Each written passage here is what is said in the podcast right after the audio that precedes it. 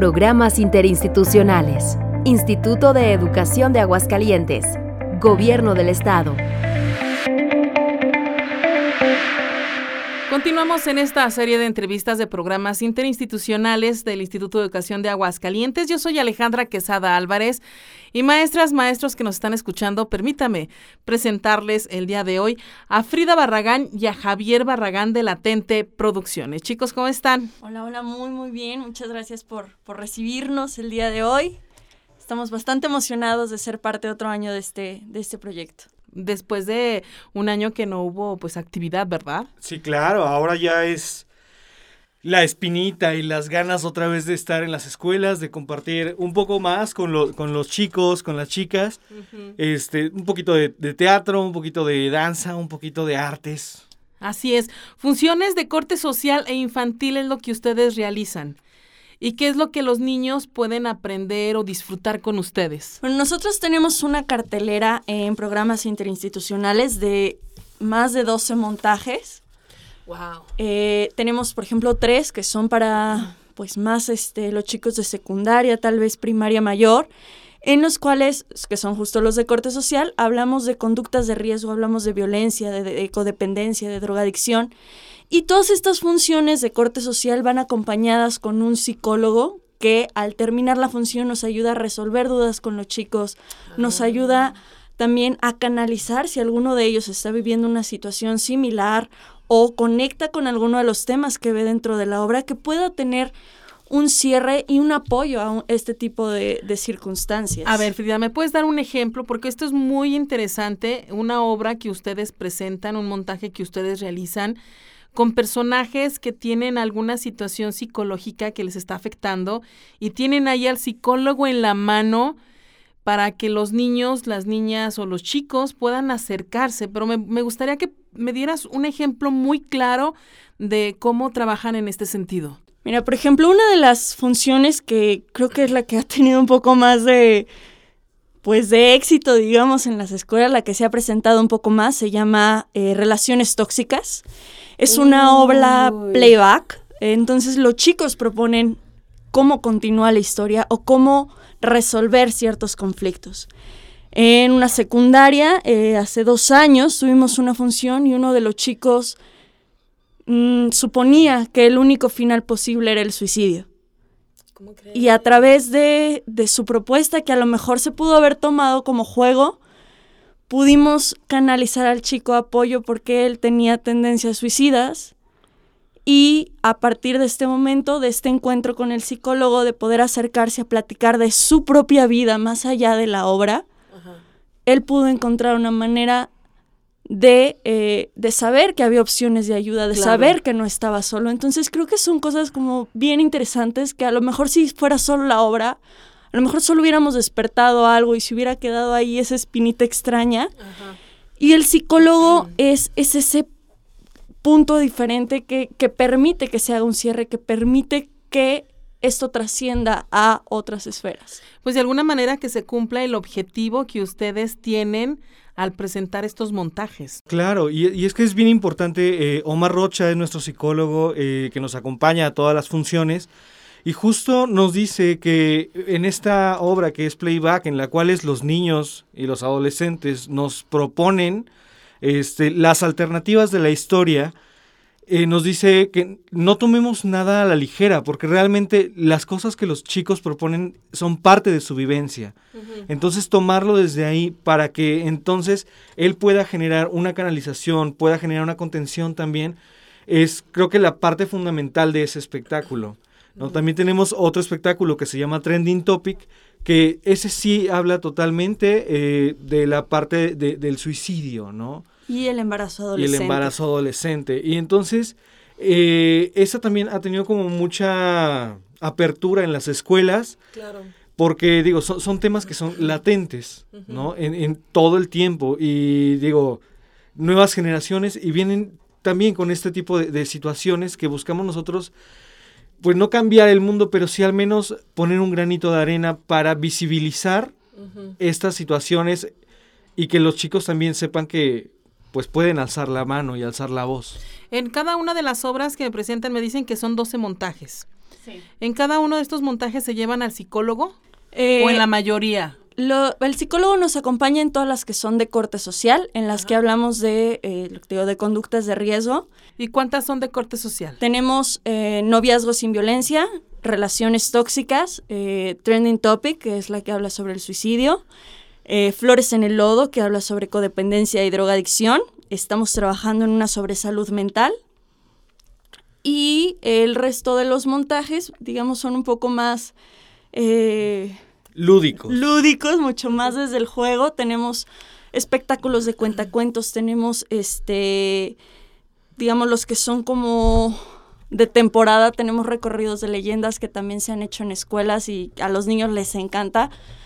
Porque no son es el, el típico recorrido de leyendas de, bu, ¿no? Te asusté y el fantasma y ya se quedó en la risa, sino que buscamos conectar con las raíces, buscamos conectar con la tradición oral mexicana y se llevan algo más de historia, de las narraciones que se cuentan en nuestra tierra. Así es. Eh, estas últimas que me dijiste de corte social, imagino que son para los adolescentes. Sí. O también los dan a primaria mayor. Nos lo han pedido para primaria mayor, nos pidieron noviazgo sin violencia para primaria mayor en algunas escuelas. Eh, y creo que es la parte interesante, ¿no? Que cada escuela, digo, los maestros los tienen ahí todos los días y saben perfectamente qué cositas hay por ahí que Claro. se necesitan trabajar. Lo que sí se hace es un tratamiento especial. No lo decimos de la misma manera para adolescentes que si Que es primaria este, mayor, tiene un tratamiento un poquito diferente para que sí conecten con las emociones, sí entiendan las situaciones, pero no lo sientan agresivo o no lo sientan invasivo. Híjoles, es que sí es bastante interesante, sobre todo el lado en que tocan ese, ese punto sensible de, del adolescente para que él se atreva a acercarse con ustedes o acercarse directamente con el psicólogo. O sea, eso es muy importante que realmente muy, o sea, como dicen, pueden crear la obra, pueden hacer su montaje, hacer su trabajo y hasta ahí queda. Pero el niño entonces se queda, ok, yo me identifiqué y necesito ayuda, ¿a dónde voy? Y no sabe. Y ustedes ahí tienen a la persona indicada para que el chico tenga la confianza suficiente y se acerque y le diga, es que yo me identifiqué, necesito de tu ayuda. Porque a lo mejor no le va a decir a sus amigos por pena, porque por la carrilla, ¿no? Que le puedan este hacer, ay, no es cierto, o sea, pásale, o no sé, a lo mejor no, no se atreve a decirle al maestro porque o no tiene, no, no, no le genera confianza o por lo que sea. Y en ocasiones, pues dice, si voy a platicar mis problemas o mi situación a alguien desconocido, pues que sea con un experto, con un psicólogo. Claro, y, y otra parte que es bien importante eh, mencionar es que digo, todo el equipo somos jóvenes, incluido el psicólogo. Entonces, eso genera una empatía con los muchachos, porque no se sienten como intimidados por la figura del psicólogo. Sí, ¿no? claro, el, el, el hombre que siempre nos, nos describen un psicólogo, un señor grande, de claro. barba, de lentes, canoso, ¿no? Que, que impone su simple presencia. Esto es muy bueno, fíjate, me, me permito realmente felicitarles por este proyecto que viene realmente a mejorar eh, pues la estabilidad emocional o la, las emociones de los chicos, porque su propio nombre lo dice, adolescente, entonces adolecen de Claro. y necesitan identificarse y el apoyo en ocasiones hasta de un profesional y que ese profesional sea también un chavo, una chava, pues bueno, imagínense, o sea, Sí. todavía le genera más confianza, ¿no? Sí, No, y que, al, perdón, al hacerlo después de una obra de teatro donde vieron sus propias emociones reflejadas, les es un poco más fácil porque no tienen este estigma de chin, es que soy al único al que le pasa, chin, es que Claro. este es un problema solo mío. Entonces, en claro, o sea, le pasa a más gente y hay opciones. Así es, así es. Híjole, pues muy bien por, por, por esto. ¿Son cuántas eh, de corte social? Son, ¿Seis o cuántas me dijiste? de, si estamos trabajando en la sexta, ahorita hay cinco en cartelera. La sexta está todavía, digamos, en el horno. En el Muy bien. tintero. Este, es en la que vamos a tratar justo los temas de, de salud mental, de estabilidad, Ajá. para enfrentar todas estas cosas que vinieron a cambiarnos la vida el año pasado y Híjole, sí, este, claro. que sabemos que también despertó cosas en los niños que a lo mejor no nos imaginamos y pues es una cosa muy, muy, muy necesaria. Y también para, bueno, pasando ahora al tema de los niños, este, desde el kinder y primaria menor, Que son los de corte infantil. Ajá, corte infantil, toda la parte lúdica. Eh, tenemos espectáculos de cuentacuentos que llevamos ya 12, 12 años haciéndolos. Y la verdad es que cada función es diferente, pero buscamos siempre acercar a ellos la lectura de una manera eh, lúdica, divertida. Eh, estos cuentacuentos no, no es tal cual el nos sentamos a leerles una historia, sino se vuelve un espectáculo escénico, una obra de teatro. Que además es interactiva, porque los niños también forman parte de los personajes que participan en la historia. Entonces, a ver, dame un ejemplo. Eh, bueno, por ejemplo, digo, antes de la pandemia era un poquito pues más es que es diferente a que estás leyendo el cuentacuentos y, y le, le, lo lees con esa con esa intención de emoción a lo mejor, o de drama, o de miedo, o de susto, o de alegría, porque pues, hay diferentes tipos de lectura, o de intención en este caso, y el ver a los niños que de repente se ríen, o se asustan, o le hacen wow, pues es diferente a que sean parte de la lectura, que sean ellos el personaje. Sí, nosotros llevamos, digamos, el pretexto, llevamos el cuento inicial, y nos gusta que los niños se paren, que participen, que sean los personajes. Y entonces, justo lo que dice, cada función es diferente porque no falta el niño que dice, y entonces aquí apareció un dragón y mejor nos fuimos, este, y lo enfrentamos de tal manera, o fuimos con el brujo. Y ellos buscan poner su propia esencia en cada uno de los cuentos. Antes, como dice Frida, eh, era más fácil esta parte de la interacción porque pues no existía esta pandemia, podíamos eh, tomar uno o dos niños que se subieran al escenario a jugar con nosotros, a actuar. Ahora lo hacemos, los hacemos parte de, esta, de estas historias desde sus espacios, desde su lugar, desde su butaca, para que, pues bueno, sigamos manteniendo todos estos protocolos eh, sanitarios, pero sin perder la interacción, que es una, pues uno de los sellos de la compañía, y aparte lo que vuelve distinto este espectáculo. Eh, cada vez que se, hacen estos cuentos, digo, llevamos cuentos clásicos desde los hermanos Grimm hasta leyendas náhuatl, hasta leyendas otomís, en los cuales pues sí, vamos pasando un viaje por todo el mundo. Entonces, y que nos permite eh, tratar justo, por ejemplo, los temas que cierta escuela necesita, ¿no? A lo mejor nos dicen, ay, es que queremos el cuentacuentos, pero se acerca tal temporada especial y nos gustaría que los cuentos hablaran de sí, tal, por ejemplo, para el Día de Muertos, ¿no? Bueno, esta entrevista se está haciendo a inicios de octubre, por eso menciono el Día de Muertos, pero puede ser el Día de Muertos, puede ser Navidad, puede ser Día del Amor y la Amistad. O, simplemente hablar de valores, porque por ejemplo, si nos, nos habla la escuela, nos dicen, oigan, yo quiero tres cuentos, pero quiero que uno me hable sobre el respeto, otro sobre la creatividad y otro sobre la tolerancia. Ah, pues armamos esos cuentos clásicos, buscamos cuáles pueden entrar y llevamos la historia hacia donde la escuela lo necesita y donde los niños principalmente lo necesitan, el, el mensaje que les llegue. Esto que dices de la escuela los necesita, ¿hasta dónde van ustedes? ¿Ustedes presentan la obra o la están haciendo en línea? ¿O ambas? Tenemos la posibilidad de ambas. Eh, digo, la, la, mayoría de las ocasiones ha sido presencial en las escuelas. Eh, porque pues el, creo que, digo, claro, las versiones digitales nos ayudan, nos dan muchas cosas, pero los niños quieren seguir teniendo la interacción y los jóvenes necesitan es mucho más difícil que le cuenten al psicólogo, por ejemplo, en las de corte social, si está a través de una pantalla. Entonces, de estas sí, la verdad es que la mayoría y casi todas se han, se han hecho presenciales y yo creo que se seguirán haciendo presenciales contamos con las medidas de seguridad, este, vemos la manera de adaptar la interacción según la cantidad de niños, según el tipo de espacio, para seguir cuidándonos, ¿no? A pesar de... ¿Y hasta dónde pueden ir? ¿A donde sea a donde nos lleven.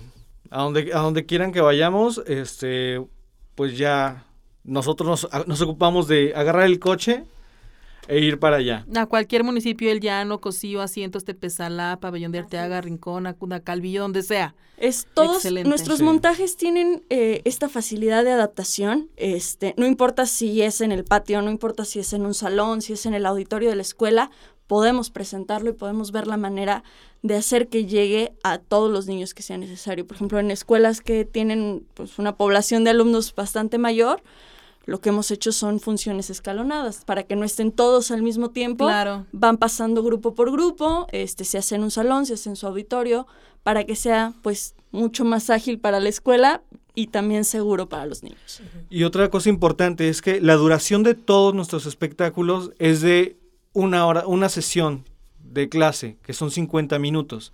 Entonces tampoco buscamos como quitarles todo el día, sino irnos por sesión, ¿no? Ya, ya sea que nos toque toda la escuela en una sesión o nos toque hacer como una pequeña gira, ¿no? Este, por cada uno de los salones.